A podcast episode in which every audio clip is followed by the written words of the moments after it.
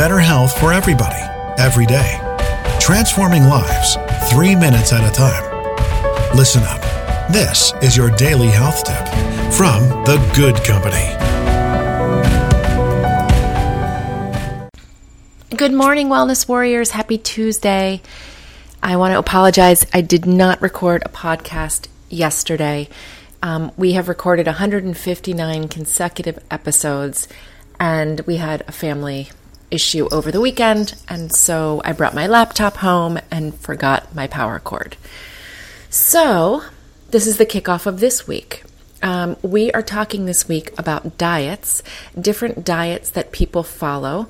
Um, and I want to start off by talking about the standard American diet. I know some of you are listening from far away.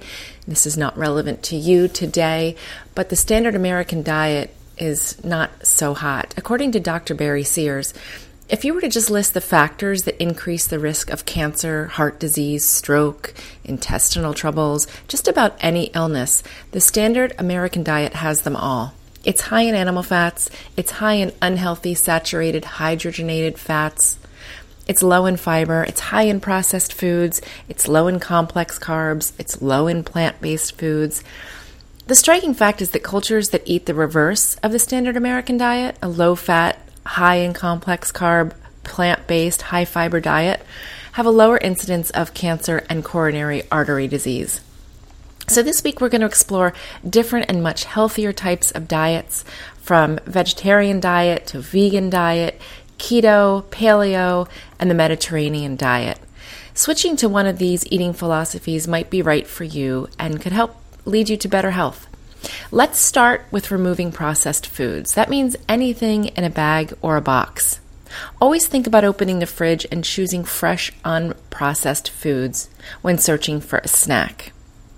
So, an eating philosophy I'd like us to all follow is best summed up by the renowned food author Michael Pollan, who says everything he's learned about food and health can be summed up in seven words eat food, not too much, mostly plants. So, think about your diet as you go about your day today. Don't reach for a bag or a box. Try a pre- fresh piece of uh, fruit, some vegetables, some yogurt some nuts, something healthy when you're reaching for a snack. So let's start there. Let's start today. Remember, simple changes, better choices. That's our goal together. Be well. See you tomorrow.